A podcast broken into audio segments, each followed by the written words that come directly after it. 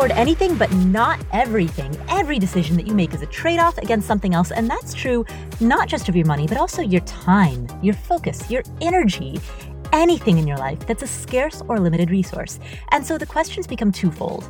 Number one, what's most important to you? And number two, how do you align your daily behaviors to reflect this? Answering these two questions is a lifetime practice, and that's what this podcast is here to explore. My name is Paula Pant. I am the host of the Afford Anything podcast. Every other week, I answer questions from the audience. Today, joining me is former financial planner Joe Saul Sehy. Hey, Joe. Hey, Paula. So happy to be back. Awesome. Thank you for joining us. And I'm excited for this first question, which comes from our buddy Andy. Hey, Paula. This is Andy from Michigan. First, I wanted to thank you very much for your recent interview with the Charity Water founder, Scott Harrison. That interview was personal, uplifting, and super inspirational. So thank you. After your episode, I found a Charity Water video featuring a six year old girl named Nora who gave $8.15 of her own money to help people get clean drinking water. Uh, I watched it with my six year old daughter, Zoe, and we were both so moved by Nora's act of giving and kindness that we both wanted to give. So thank you very much for serving up that really cool, special moment with my daughter. My question to you is on the very subject of giving. I have a goal of becoming financially independent over the next five to 10 years. I've been on a very aggressive and successful path over the past, um, you know, five to 10 years, really. We're debt free, we're mortgage free, and we're on the course for a really comfortable retirement. We're just working on the passive income side of things. Uh, as I've gone down that path, though, I don't think my generosity and giving has kept pace with my wealth building. I've heard about the practice of giving a tithe or a tenth of your income. We're not quite there yet. I'm really not close to that. Um, I'm not an overly religious guy, but I do really feel a calling to give more to charities that I'm passionate about. So, for those of us who are practicing to be better givers, what tips would you have for us to increase our generosity? I personally want to live with a more open hand than a closed one. So, thank you very much for taking this question. I've been listening to the show for the past year and I'm really enjoying it. So, keep up the great work. Thanks. Andy, that's a beautiful question. And by the way, Paula, Andy sounds suspiciously familiar. He does sound suspiciously. Should, Joe, should we out him? Should we? Let's totally out him because he's a great guy. I love Andy. I love his podcast. Yeah. Marriage, marriage, kids, and money. Yes, yes. Uh, Andy has a fantastic podcast, I which I totally recommend that you listen to. By the way, the reason that we're outing him is because I know that he was not trying to be self promotional, uh, which is why he didn't, you know, plug his own podcast. So I'm just going to go ahead and plug his podcast for him because it's absolutely fantastic. Sorry, Andy. We got you. so, and that's the kind of guy he is. He calls and asks this incredibly honest question about, hey, how can I be more charitable? And he does it in a way that is non promotional. That's how good of a guy he is. And by the way, if you listen to his podcast, you'll be able to hear an interview with me on that podcast. So, you know, that's probably his best episode ever. it's got to be like number one with a bullet. All right, so let's answer his question. There's kind of two components of this. Partially, it's sort of like how do you save more so that he can get up to that 10% or, or higher. And then the other, I think, bigger component, because how do you save more is a little bit more generic, but the bigger component specifically is how do you go about thinking about charitable giving? And one thing that I would jump to right away are donor advised funds. If you set up a donor advised fund, you can make a contribution into that fund and get a tax benefit in the year that you make that contribution, but then you can parcel money out of that fund over time. So, for example, in the year 2018, if you know that you're going to be making high income, you can create a donor advised fund, put money into that fund, and you get the tax benefit of donating that money all in the year 2018 to, to offset the high income that you're making in that year. And then over the years, as you find causes that you identify with or causes that you want to support, you can uh, then spread that out. And I'd work with a professional. That's one of those areas where I definitely work with a tax professional because the rules that the IRS sets up for any trust fund can sometimes trip people up. So I've seen different types of trust work trip up too many people. Mm, yeah, absolutely. I mean, work with a CPA who knows what they're doing and who's done this yeah. before. Joe, yeah. what are your thoughts? You know, I had this similar problem and I'll just tell my story because I don't know what really where Andy's struggling specifically. I couldn't find it in my budget because I didn't feel passionate about any cause. Mm. I mean, to be r- really frank about it, I thought the money was more important in my wallet than in somebody else's. And so I didn't do a lot of charitable giving. But I really felt that I needed to be a part of something and I felt this void. So I went into my community and just started getting involved even though i didn't feel passionately about anything i just started getting involved so my mom had uh, still has arthritis and I had a client at the time when I was a financial planner who was the head of the Arthritis Foundation. I said, you know what? Between my mom and this foundation, I've got enough there to just start. And once I got my hands dirty, more and more money magically left my wallet and found its way out of my budget toward that organization as I found that juvenile arthritis is such a huge problem, just seeing some of the things that people go through there. So for me, getting my hands dirty first and becoming a part of the community brought about the passion, which changed my budget. Mm. So I think people start off looking at how do I change the budget? I went the opposite way. Mm. That's a very good point. I recently started uh, volunteering. I'm, a, I'm, I'm an advisor to the board of directors for a local nonprofit cat cafe here in Las Vegas. And so, of course, of course, right? Right. oh, it's actually it's fantastic. So my role is to help. Uh, I advise them with their social media. So my role is the intersection between Instagram and cats. It's amazing. Mind blown. That's like heaven, right? Absolutely. You're in heaven. mine, mine now, once we move from Detroit, I'm no longer involved with the Arthritis Foundation. I now also work with a local 501c3 charitable organization. I'm the president of the board, and we build walking trails around Texarkana to beautify the town and give kids safe routes to school and make our town a nicer, safer place. But I love it. It's it's local. Not only do I support it financially, I know what the problem is, and I found out a lot about how trails are a great thing in in any community. So I tell Andy to do I think what you and I have done, Paula which is I think start off with with your hands, and you'll find your wallet will follow. Mm, yeah, I, th- I think that's excellent advice. The other thing that I found that has been really helpful in terms of getting the, the motivation to find that savings is micro targeting. What I found is that in donation efforts where my money is going into a giant collective bucket, I don't feel the impact of what I'm doing. And as a result, I'm less motivated to do it. One thing, and I, I learned this from my parents, uh, they set up an endowment fund. Uh, they donated $150,000, and that sits as principal. And then the interest, and that principal remains untouched. And then the interest that that money makes gets donated every year to um, a particular orphanage in Kathmandu, Nepal called Bal Mandir. But they don't just give the money to the orphanage.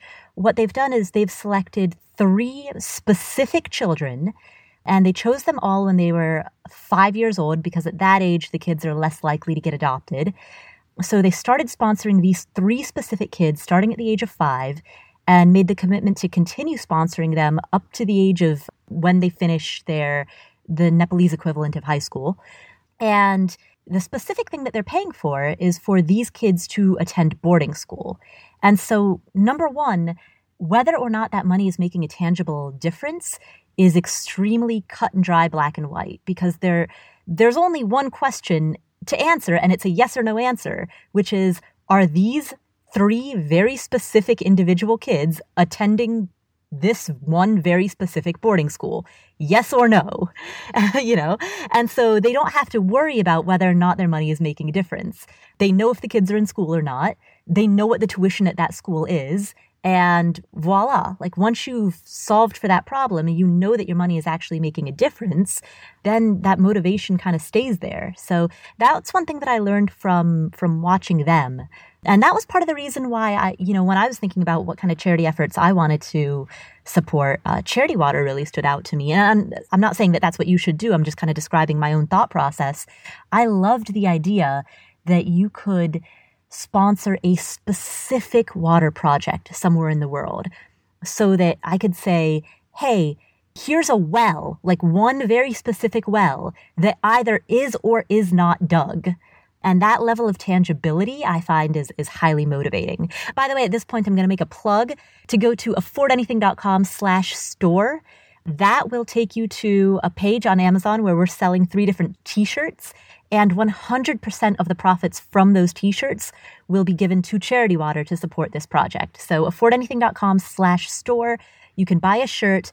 All the profits go to Charity Water. Or if you want to bypass that and just make a donation directly, affordanything.com slash water.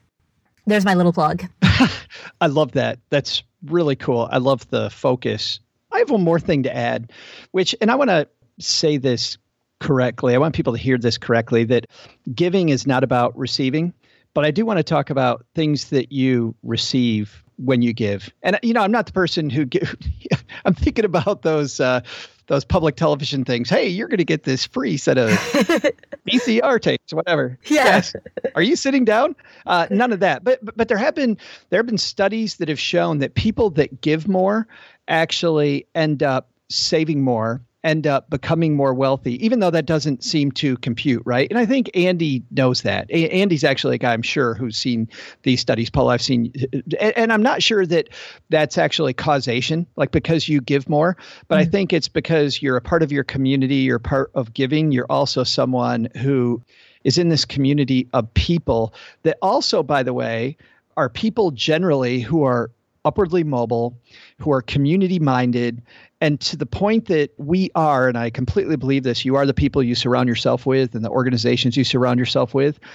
I think it ends up being good for your brain. It ends up being good for you. And certainly that's not a reason to give to a charitable organization, but it's a great, great side effect. Yeah, you know, I would agree with that. And I think my untestable hypothesis for this is that giving reinforces an abundance mindset.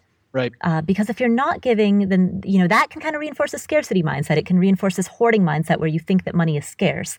And oftentimes the perception that you have of money becomes a self reinforcing prophecy. Couldn't agree more. But yeah, if you're giving, then you are consciously taking an action that says, you know what, I have an abundance of money.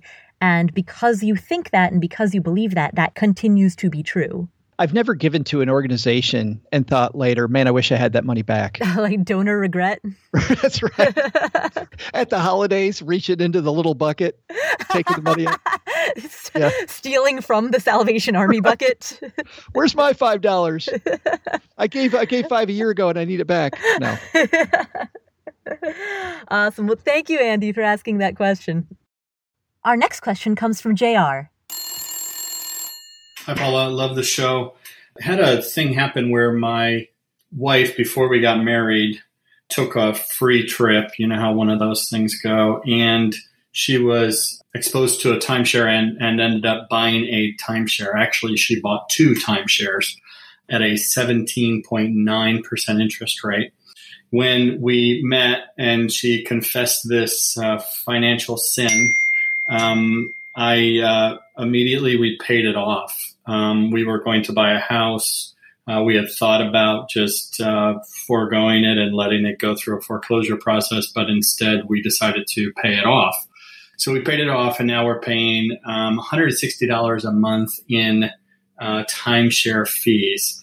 Uh, I've been trying to figure out the best ways to actually get rid of this timeshare, and there doesn't seem to be any good options. And I'm wondering if you know of any good options and also just wanted to see if you would be interested in telling your listeners what a bad idea timeshares are and how just horrible and if they can avoid that mistake uh, if just one person can avoid that mistake that'd be better off for everybody. Look forward to hearing your answer. Thank you. This just puts a pit in my stomach paula yeah. I, I, mean, number one, the timeshare presentation, his wife having to sit through that thing mm-hmm. is is just I've yeah. we, we we did on the Stacking Benjamin show. We had a mutual friend of ours, Holly from Club Thrifty, come on because she sat through one of these presentations. She and, and actually I think her husband Greg did too, mm-hmm. and they went through the entire bringing the boss in, the bringing the boss's boss in, and the deal just got sweeter and sweeter and sweeter to buy these. So the whole scammy sales presentation. And then my heart broke again when Jerry, you mentioned just that that money was going to go toward a house, and now you have this timeshare at a high interest rate and decided to pay it off. And then the third is my answer is going to break your heart on, on on on both on both parts. Number one, there is almost no secondary market for timeshares because of the fact that they are sold in such a poor way. There's no way out. Dun, dun, dun. There, there, are ways out, but I'll tell you, a lot of people just give them away. Mm-hmm. I've also heard on um, AM radio, and I can't vouch for any of these uh, companies, but I've heard on AM radio companies now that will go after the timeshare company asking to get your money back. I can't recommend any of them because I don't know them. I do know there's there are companies though that exist that on your behalf may go after the timeshare company. I don't know their fees. I don't know how they work. That's it. But you can be informed of their existence, but you can't recommend them because we just don't yes, have enough information. Yeah. Exactly. Thank you. JR, as far as uh, your specific situation, how to get out of it, unfortunately, as Joe said, there are not a lot of options because on the secondary market, people want to get rid of these things so badly that they are basically giving them away. So um, there's just some sunk cost that you're going to have to swallow, unfortunately. We'll come back to this episode after this word from our sponsors. So here is an incredible statistic that I just learned. Women return between 40% to 70% of the clothing that they buy. And that's largely because when you're shopping online, you can't try things on. So you don't know how things are going to look. You don't know if it's going to be a bad fit or if it's unflattering based on the way that it's cut brand sizing is all over the place. It's hard to find your size in different brands. I know I've definitely had the experience where I'll order something online, try it on once it, gets home, it doesn't fit, and then I mean to return it, but I don't get around to it. And then pretty soon it's too late for me to return it and I'm stuck with it. That's a waste of time and it's a waste of money. You can avoid that by using a service like Le Tote. Le Tote takes your measurements and ratings and it learns not just your size, but the nuances of how you like your clothes to fit. For example, I'm petite. It's learned that, and so it recommends things that are geared for me when I log into the system. So with Le Tote, you can refresh your fashion monthly. Just wear, return, and discover fashion that fits you better. It'll take the stress out of getting dressed. Go to letote.com, that's L E T O T E.com to get started. Enter promo code Paula at checkout to get 50% off your first month. Again, that's letote.com, L E T O T E.com.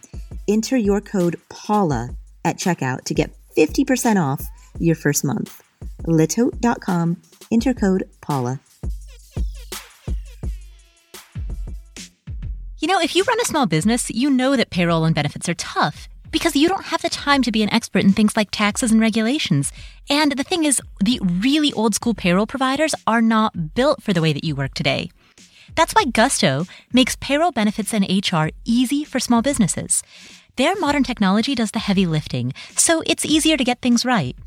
Gusto makes payroll a breeze. In fact, 9 out of 10 users say that Gusto is easier to use than other payroll solutions, and 72% of customers spend less than 5 minutes to run payroll.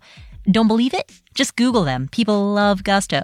And how often do you hear about people who love their payroll provider? I mean, come on, right? Like, the thing is, if you run a small business, you know that most small businesses don't have an HR expert. And thanks to Gusto, you don't need one because they've got great software and great service, which means you can focus on your business, not on payroll and paperwork. Now, to help support the show, Gusto is offering our listeners an exclusive limited time deal. Sign up today and you will get three months free once you run your first payroll. So go to gusto.com slash Paula. That's G-U-S-T-O dot com slash Paula. And you'll get three months free as soon as you run your first payroll. Again, G-U-S-T-O, gusto.com slash Paula.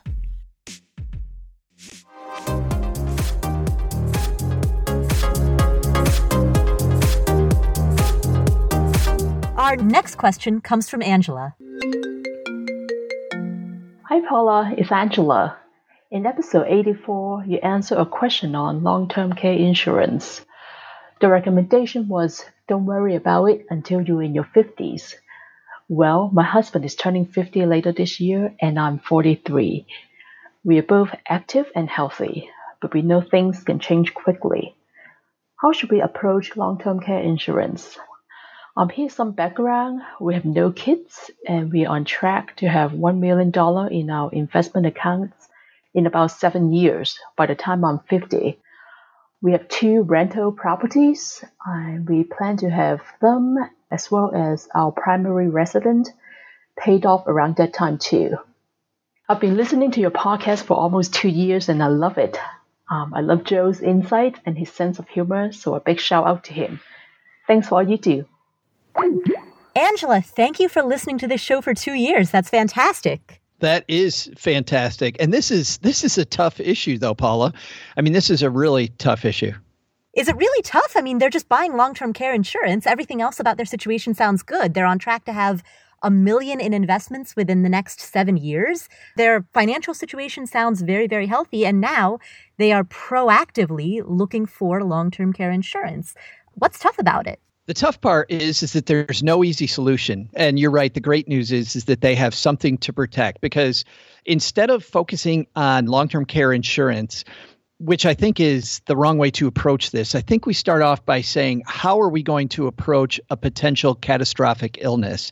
And if we widen it, guess what we did then, Paula? Mm-hmm. Then we got away from the issue of insurance, and all of a sudden we might have a lot of different possible remedies instead of just insurance. I think too many mm. people turn to insurance instead of turning to other ways to solve the issue. So I see. They're, the, they're assuming the solution rather than asking the broader question, which is how do we manage this risk? Amen. Yes. And there's really there's the way I see it, there's three different ways to handle it. Number one is take the risk yourself. Number two is hand the risk over to an insurance company. Number three is some combination of the two of those, right? Mm-hmm. So if we look at long term care statistics, the issue, especially for a married couple, I don't worry that much about a single person, by the way, going through all of their assets if if they're not supporting someone else, they're not supporting a charitable organization, they're not worried about the money beyond their lifetime. Because if you go through all your assets, that's what your assets were for. But the the issue that I worry about is I'm just going to pick on Angela's husband because he's older. If Angela's husband ends up having a catastrophic illness, needs either home care or to go into a facility, he could eat $100,000 in the portfolio a year. And that's money that, if it lasts for a long time, that can end up being catastrophic for Angela, especially if it happens, let's say, when he's 55. You know, she may live a long time past that date. So, shouldering the risk for a married couple I think means that you have to project out how much money you're going to need for your lifetime and then have an extra pot of money that's just to cover long-term care expenses. Long-term care expenses vary widely around the nation, so I just go to any. Um, there's tons of websites out there about your community and what cost in your community would be. Look up what the cost of a long-term care stay would be in your community. I like using a four year expectation on that. It could be longer, but four years, uh, two and a half years is the average. So I think looking beyond average, four years is being conservative. And in the show notes, which will be available at affordanything.com slash episode 133, uh, we will include links to a couple of websites where you can estimate long-term care costs. Again, that's at affordanything.com slash episode 133 you can imagine, Paula, how much money that is if you shoulder the risk yourself. I mean, as much money as you need for financial independence, and then that money on top of it for a long term care stay could be just a ton of money. So that's what I worry about. Is it sounds like they're doing great, but just doing the quick math in my head, I'm not sure they have enough money to also shoulder that risk. So then we have to look at insurance. Now, there are big problems in the long term care insurance industry because actuaries actually got this wrong. And if you know anything about actuaries, they don't get much wrong. And so long term care insurance has morphed a lot. It's become a lot more expensive. Mm-hmm. And people that had promises in the late 90s and the early 2000s saw their policies kind of blow up as insurance companies said, Hey, I know we told you we probably wouldn't raise the premium on you, but we're going to have to raise the premium a lot. In some cases, double. Mm. So I worry about just giving everything to a to an insurance company and having them shoulder the risk and then we're we're on the hook for that. By the way, people say, well, what if I'm not on the hook? If you look at the statistics, the chances that you'll be on the hook, especially for a married couple, are high enough that I don't like those odds. And by the way, I also think that's why long term care insurance is so expensive, is because the chance it's going to happen to you is so big.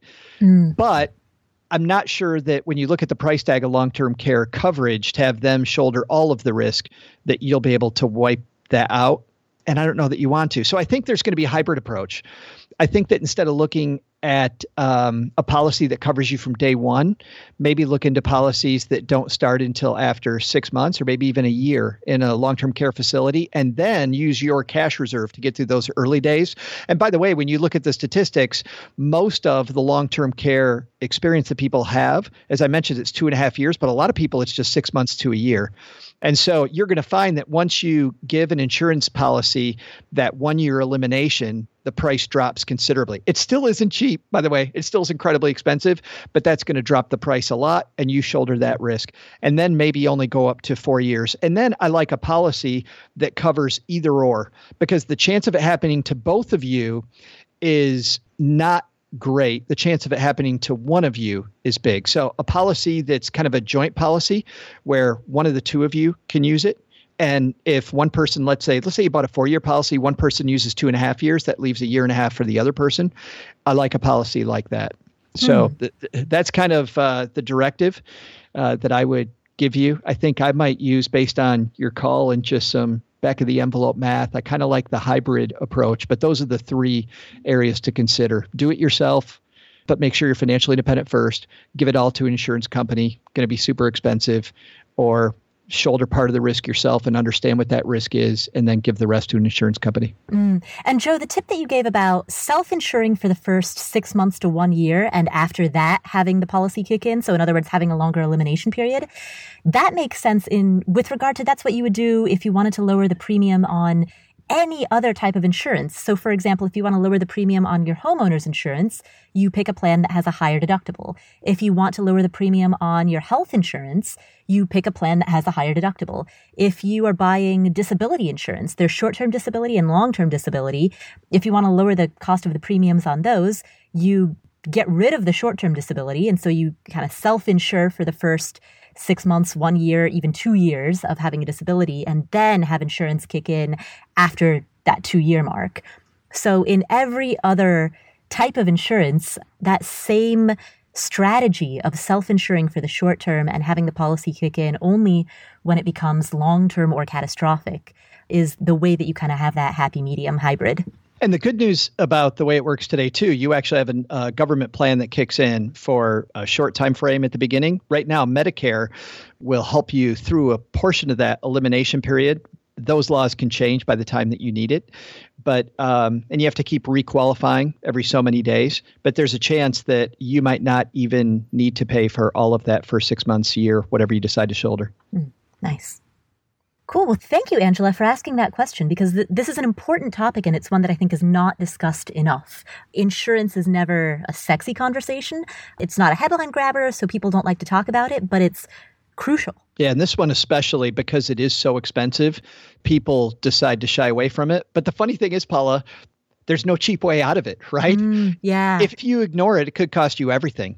So I don't want to ignore it. I love this idea that Angela has of facing it, face it early, face it once, come up with your strategy, never worry about it again. Mm, absolutely. We'll come back to the show in just a second, but first, when your money is in a savings account, it's not doing any social good. But guess what? There's a way to fix that. CNote is a socially conscious savings alternative. When you deposit money with CNote, 100% of your money will be invested in helping underserved communities. Every dollar they collect gets invested into community development projects like affordable housing and support for female and minority entrepreneurs. They've helped create more than a thousand jobs and they've funded more than 120 entrepreneurs and small businesses. So when you create an account with CNote, your money, your savings, is driving social change. But what's in it for you? Well, guess what? You earn up to 2.5% on your savings. And your money is going to support local community development projects at the same time. So you get that return on your savings, and the local community gets an investment in it. There are no fees, there are no minimums, and there are no earnings caps. The average CNote member earned an extra $400 last year compared to what they would have earned in a traditional savings account because the national average interest rate on a traditional savings account is 0.07%. So, if you'd like to open a free account, visit mycnote.com slash Paula. Again, that's my, the letter C, note.com slash Paula. You can get a free account today at mycnote.com slash Paula. So, a few months ago, I became a Grove Collaborative VIP member and started getting all of my household staples delivered right to my door. Things I absolutely need, like my dish soap and towels or my window cleaner. In the beginning, I was all about using Grove to replace the big items on my monthly shopping list, since they're all about the best prices right to your door. But then, Grove started introducing me to their own in house line of flagship products. And let me tell you, their things are amazing. I've been using Grove's own peppermint soap and I'm hooked on the scent. And not to mention, my hands feel great. Unlike other companies that just rebrand products from white label manufacturers, Grove designs and develops their own flagship products from the ground up. So they are the safest and most effective products available while remaining affordable and beautiful. So, the reason why I love being a VIP member, outside of the Grove guides that help me find new products, is that I get free shipping, a price matching guarantee, and an awesome gift every few weeks. And it's all for $19.99 a year, so it more than pays for itself. I'm a member, and if you haven't already, you just have to get online to try Grove. So head to grove.co slash Paula. And as long as you place a minimum $20 order, you'll receive an awesome deal a free Mrs. Meyer's kit worth $30, a two month VIP membership for free, plus a bonus gift. Again, head to grove.co slash Paula. That's G R O V E dot C O slash Paula. Remember, it's not a dot com, it's a dot co. Grove.co slash Paula. Grove for a happy, healthy home.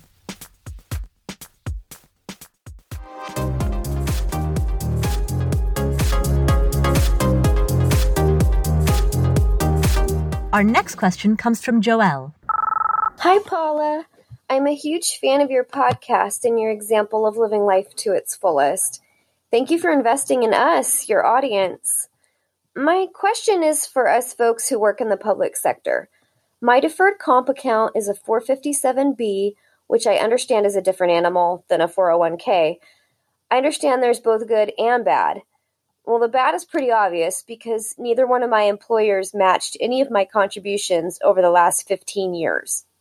But can you describe how else a 457 differs from the 401k? My main question is that in the next few years, I plan to change gears and try a new and different career. And I'll have the chance to roll over my 457 over into an IRA. I already have a Roth IRA that I max out on the side. So what are the pros and cons of leaving my deferred comp alone versus rolling it over? Thank you so much, Paula. Thank you, Joelle. So, what I hear is that you actually have two questions. Question one is How does a 457 differ from a 401k? And question two is When you leave your job, should you leave your 457 where it is, or should you roll it over into an IRA? Those are great questions. And a lot of the differences are subtle, but can be really important. So, understanding the difference between your 457 and 401k before you make an irrevocable change, like rolling it over, is something you definitely want to know. So, the big difference between a 457 and a 401 is that a 457 is 56 numbers bigger. No, I'm. I'm Steve, can we get a but could we, could we go a whole episode without a little dad humor? We had to. Uh... We had to. I had to do it. But a 457, a retirement plan through a municipality, and I don't know what municipality Joel works for, but that money goes in pre-tax just like a 401k and when you take it out you're going to pay tax on it just like you would a 401k so it smells a lot like a 401k here are the differences on the plus side, you can take the money out pre 59 and a half once you've separated from service without a penalty.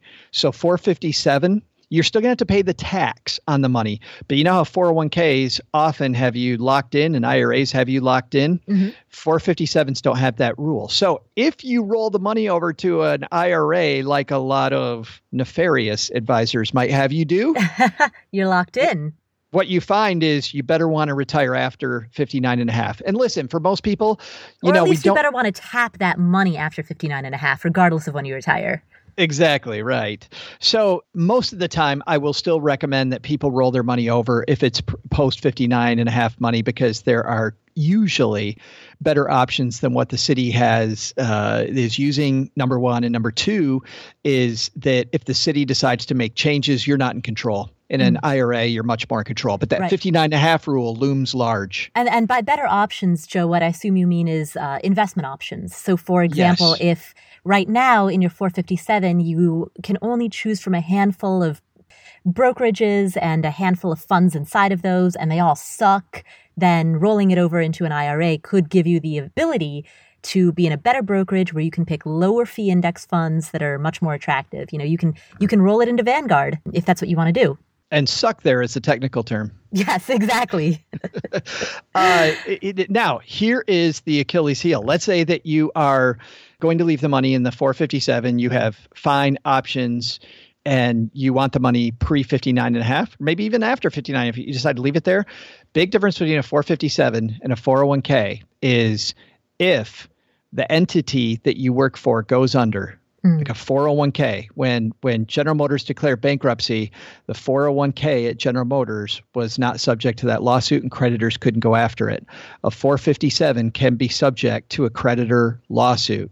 Now, in the old days, that wasn't a big deal because cities were like the safest place to work. But now you look at some cities in America, you look at some states in America. I'm looking at you, Illinois, New Jersey.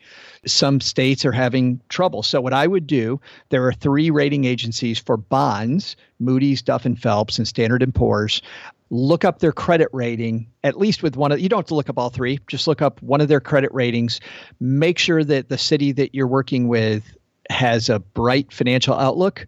And if that's the case, I wouldn't worry about your 457. But as we know, there are some cities and some states uh, that have been struggling that have 457. So I would I would be uh, I'd be mindful of that. Mm. And we will link to all three of those in the show notes. The show notes are available at affordanything.com slash episode 133. I'll tell you, there's one other cool thing. Mm-hmm. Some institutions that you work for offer a 457 and a 403. And Joelle, I don't know if you have the money to do this. I don't know if you want to do this, but if you've got both of them available, this is different. You can contribute to both. You know how usually if you have a 401k, you can't make an IRA contribution if you make over X amount of money. Here, you can actually contribute to both. So instead of 18,000 to one if you're under age 50 and 18,000 to the other, you could put $36,000 into pre-tax plans. Cha-ching. The bad news is Joel doesn't get a match, but if a municipality, let's say, or an institution does give you a match in a 457 plan, the match counts toward your cap. So it counts against your cap. So if you're putting 18,000 in and you're getting match, you're actually over the amount of money that you can put into the 457. Mm. But Joelle's not getting a match, so for her, and I don't know if she's eligible for a 403b, but if she is, that that would be extra awesome. Yeah, or for anybody else listening. I mean, if you've got this plan where you can do both and you've got the wherewithal to do both, cha-ching. Mm, yeah, exactly. So, Joelle, in answer to your question as to whether or not you should roll it over once you leave your job, I mean, I, I guess the answer is it depends. But the factors to weigh, the, it seems the, the the major pro versus the major con to weigh is the availability of investment options that you have if you were to leave your money inside of a 457 versus the fact that if you were to roll it over into an IRA, you would not be able to tap that money until you were 59 and a half without penalty. And of course, you know, there are those other factors as well that Joe mentioned. The fact that if the city goes bankrupt, it could be subject to creditors, the, you know, all, all of those other issues as well. But those to me stand out as the two major points, the, the major benefit yeah. and the major drawback. Yeah, I'd agree. Thank you, Joelle, for asking that question. Our final question today comes from Ines, and she actually, so this is actually a topic that we have never covered on the show because, um, and, and honestly, I had some reservations as to whether or not I should play this question because it's a little inside baseball, but eh, We're going to do it. Throw caution to the wind. exactly. Dogs um, and cats living together on today's show. So here is her question. Hi, Paula. My name is Inês. I'm from Portugal, Europe. I wanted to write to you, but actually I couldn't find your email, so I decided to use this platform. I am thinking about starting the first real estate fire podcast in Europe. Everything I hear is from the US, and I think we really need to have some more information about Europe because not only the real estate markets, but also other type of markets where you can invest your money are quite different. And so I, I, I, see the need of creating a podcast to talk about these issues. I love your podcast so i thought why don't i ask paula how did she start it which type of platform shall i use what shall i learn before i start a podcast? What do you recommend? I mean in terms of uh, thinking about the topics to be discussed or even um, I also should think about a name. So, um, do you think I should have a blog together with a podcast, or or is it enough just to have a podcast? Where I was thinking about doing something similar to what you do, so inviting people in the real estate world and in the fire world, but in Europe, to talk about um, how did they manage um, to reach financial independence or what are they doing to, to reach financial independence? And and also about real estate markets and valuations because that is that's quite different from the US I think Europe. Appreciate your help. Thank you very much. Bye. Two words. Don't do it.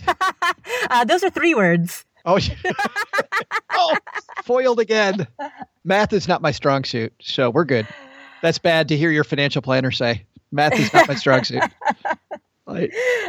Also, bad to hear your uh, podcast host or podcast guest say, "Don't be on a podcast or don't start one." Uh, no, I, I I love having a podcast, but Joe, let's hear your take on it. This I think this could open up into an interesting discussion on what it is, and and you know, since this is a financial show, of course, I will steer part of this answer into the side hustle, uh, making extra money angle as well. But first before we talk about monetizing it, let's just talk about what is it to start and host a podcast? You know, starting a podcast is a lot easier than I thought it was. Before we started the Stacking Benjamin show, we waited a year because I was worried about things like the equipment. I'd worked with some of the equipment before because I'd done a little radio. I had done some like mobile DJ stuff in college, mm-hmm. but I still worried that I didn't understand like how do I have guests that are in different places? How do I actually get my show on Apple Podcast or on Stitcher, Overcast, Google Play, wherever? How does it show up? Tune in, all these places. Like that just all seemed really complicated to me. And I'm a keep it simple kind of guy. So I waited. If I had anything I would have done differently, it would have been to start earlier.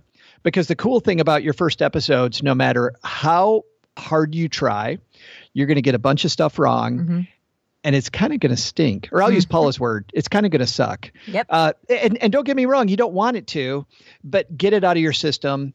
And I love this advice that, or just, I guess, thought process more than advice that one of my favorite, I guess I'll call him mentor. We don't know each other, but I think of him as my mentor mm-hmm. in, in podcasting. Roman Mars said, uh, Roman Mars has a wonderful podcast called 99% Invisible that I really love. Roman said, right now, I'm embarrassed by the work I did last year. And I'm hoping that a year from now, I'm embarrassed by the work I'm doing now. Mm-hmm. I feel that same way. I've been podcasting for seven years and I'm horrified when I go back and we play our rewind episodes of, of things that we did a year ago. And I'm hoping for the same. So it's a process and just start. And what you'll find is, it's easier to start than you thought?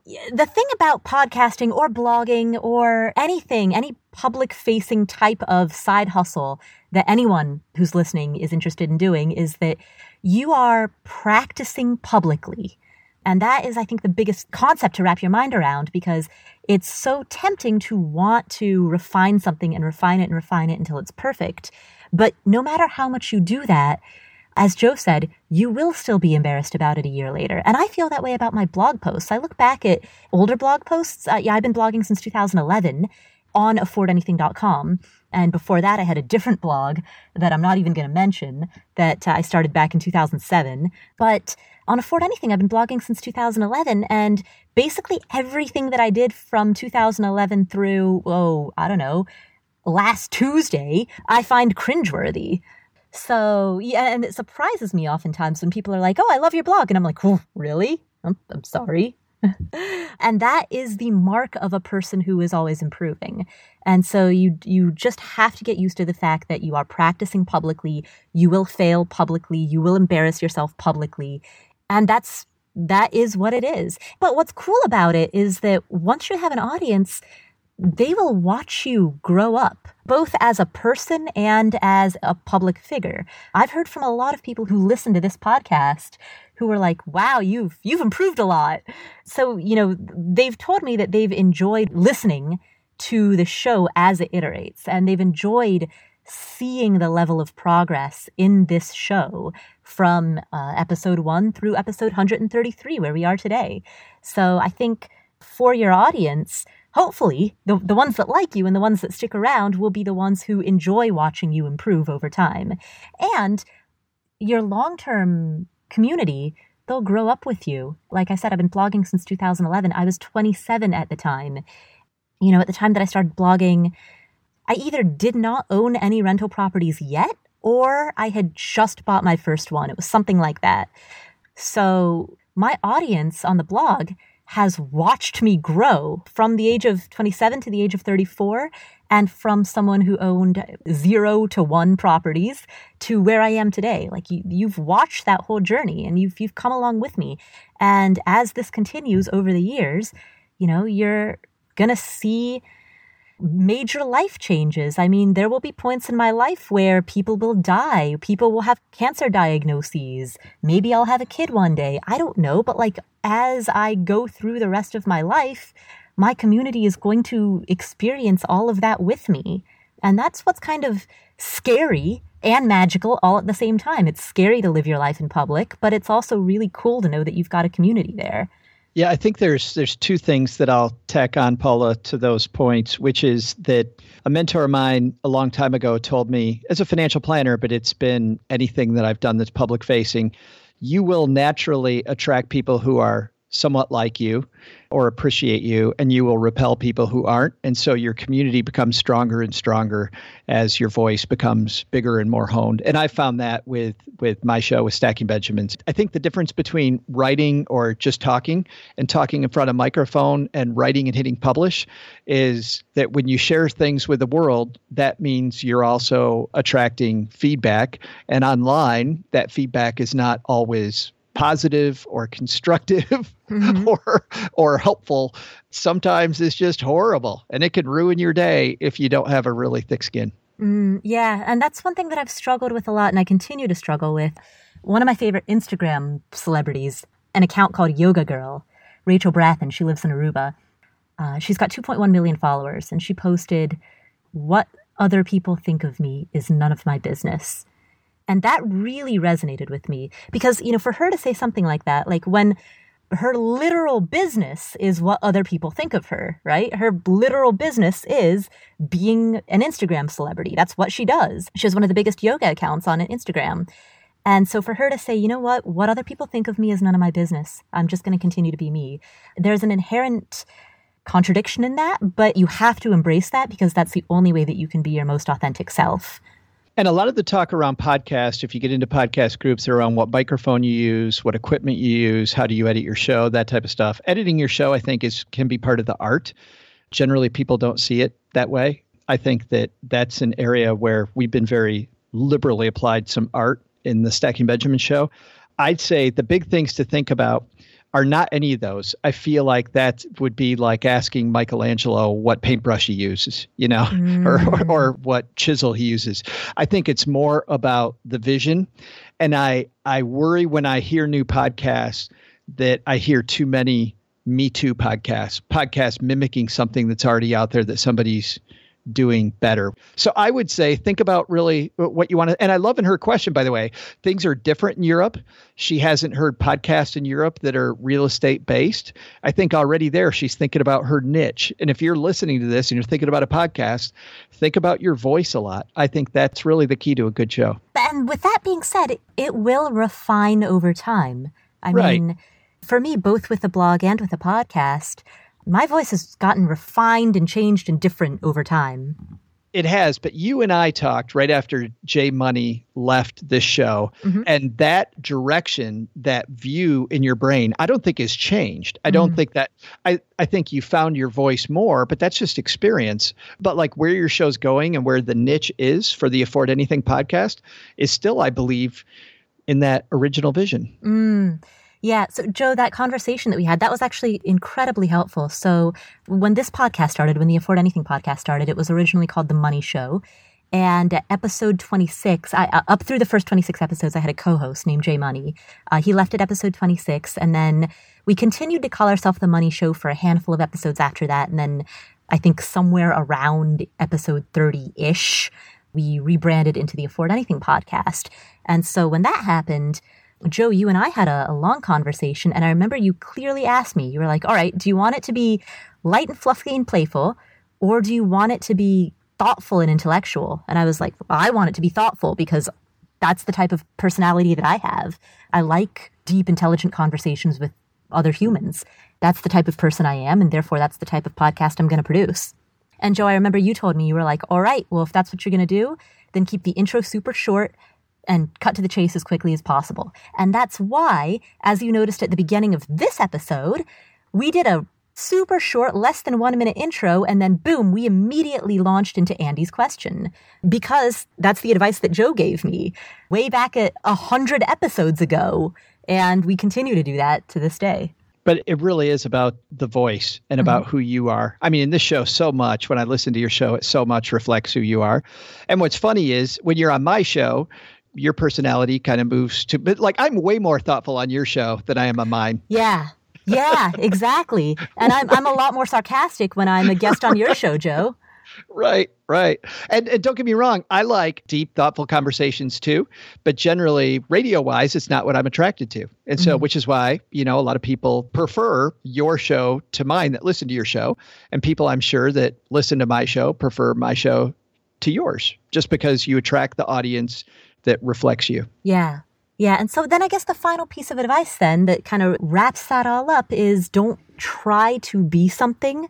You know, if you look around and you see that somebody else has a winning quote unquote formula, don't try to emulate it because that will just produce another Me Too yeah. derivative. And there's nothing inspired about that. So whatever artistic or creative work that you create, whether that's a, a blog or a podcast or a book. Um, and I'm saying this for everybody who's listening.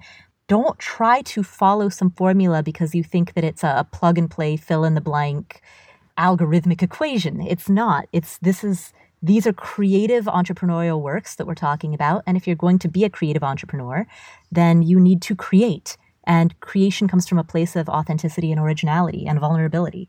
Can I kind of twist that just a little bit, Paula? Yeah.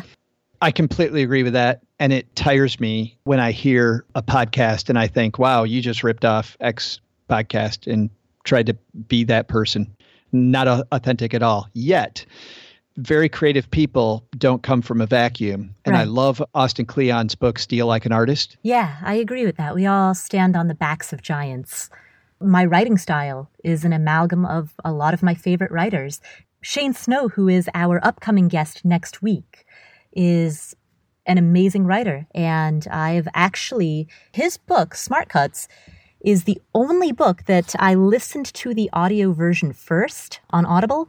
And I then bought a physical copy, not for the information itself, but to diagram the way that he wrote stories. Ah. Um, and I told him that when I met him. And so his natural follow up question was, well, what did you observe? And I explained to him exactly what I observed. And he was like, you're absolutely correct. And then he named for me the sources that inspired him to write stories like that. And so as a writer, a lot of my writing style, my voice, my tone, my narrative flow is kind of pieced together from AJ Jacobs, Shane Snow, Geraldine DeRuyter, Tim Urban, a lot of the the writers who I really respect and admire. It's not that I'm ripping them off, and it's not even fully conscious. It's just that the more you expose yourself to different types of art or different types of creative works, the more that the influence of those will rub off on you, and then you will start creating in a way that is in your own voice, but um, it's a muse. Yeah, reflects the accent of Yeah. the area in which you are. it's so fun. And I have to say, and we've played inside baseball for a while here, but I'll tell you a great thing that I never thought about that I love is being able to talk to some of these people that are my heroes. This is a great piece about having an interview style show is, you know, you and I getting to talk to Vicki Robin. Uh, I got to talk to Austin Kleon and Austin, I Mhm. just mentioned his book. And when I had him on the show, I had this big, huge man crush. And I think my, my my interview was just the question I asked over and over was why are you so great? No, I didn't.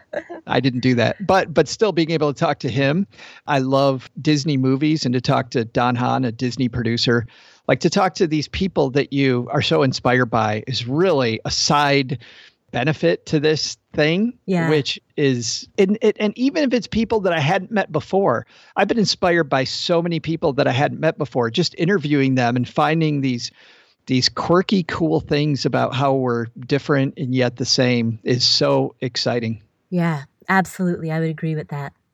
So on that note, um, don't do it yes, on that note, don't do it.